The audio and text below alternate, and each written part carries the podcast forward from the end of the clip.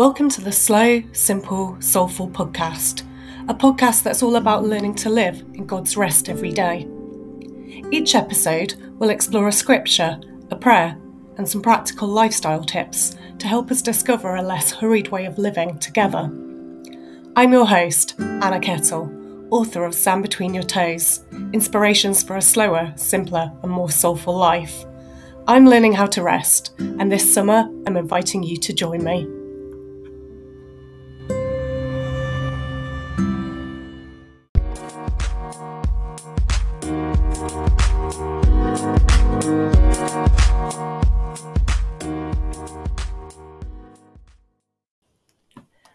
When you lie down, you will not be afraid. When you lie down, your sleep will be sweet.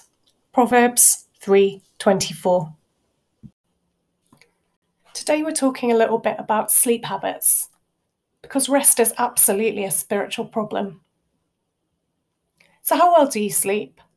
I wonder, are you out as soon as your head hits pillow? Or does it often take you a little while to unwind? And then once you've drifted off into sleep, do you tend to sleep until the morning?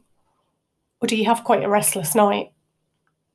Incredibly, in one recent study, more than half of American adults surveyed said that they struggled to get a good night's sleep at least once a week.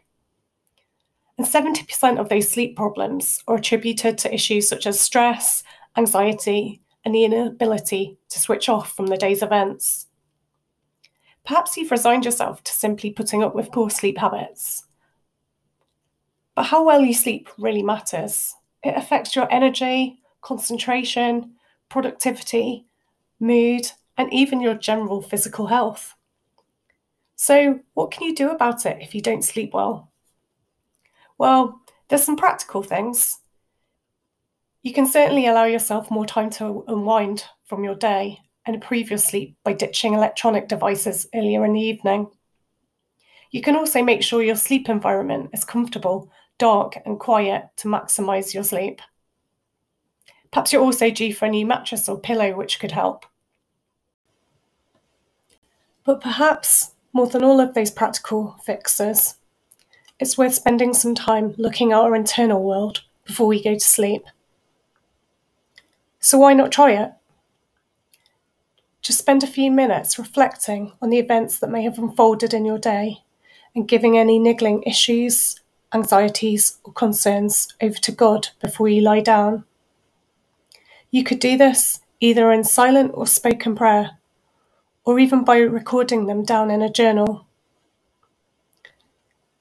After all, He promises to give you sweet, peaceful sleep. So let's try taking Him at His word.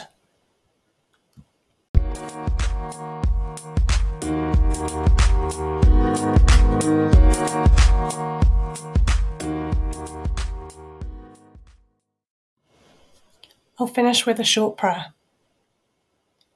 Lord, your word says that you offer us sweet rest, but sometimes we struggle to relax, to unwind, to rest, and to sleep.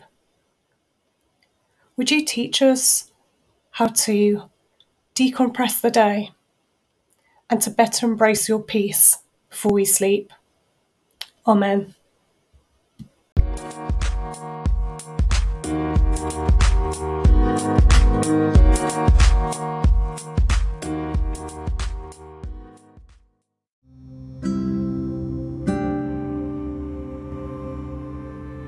You've been listening to the Slow, Simple, Soulful podcast. Thanks for tuning in. And if you like what you've heard here, don't forget to like, rate and share the show so that more people can find it.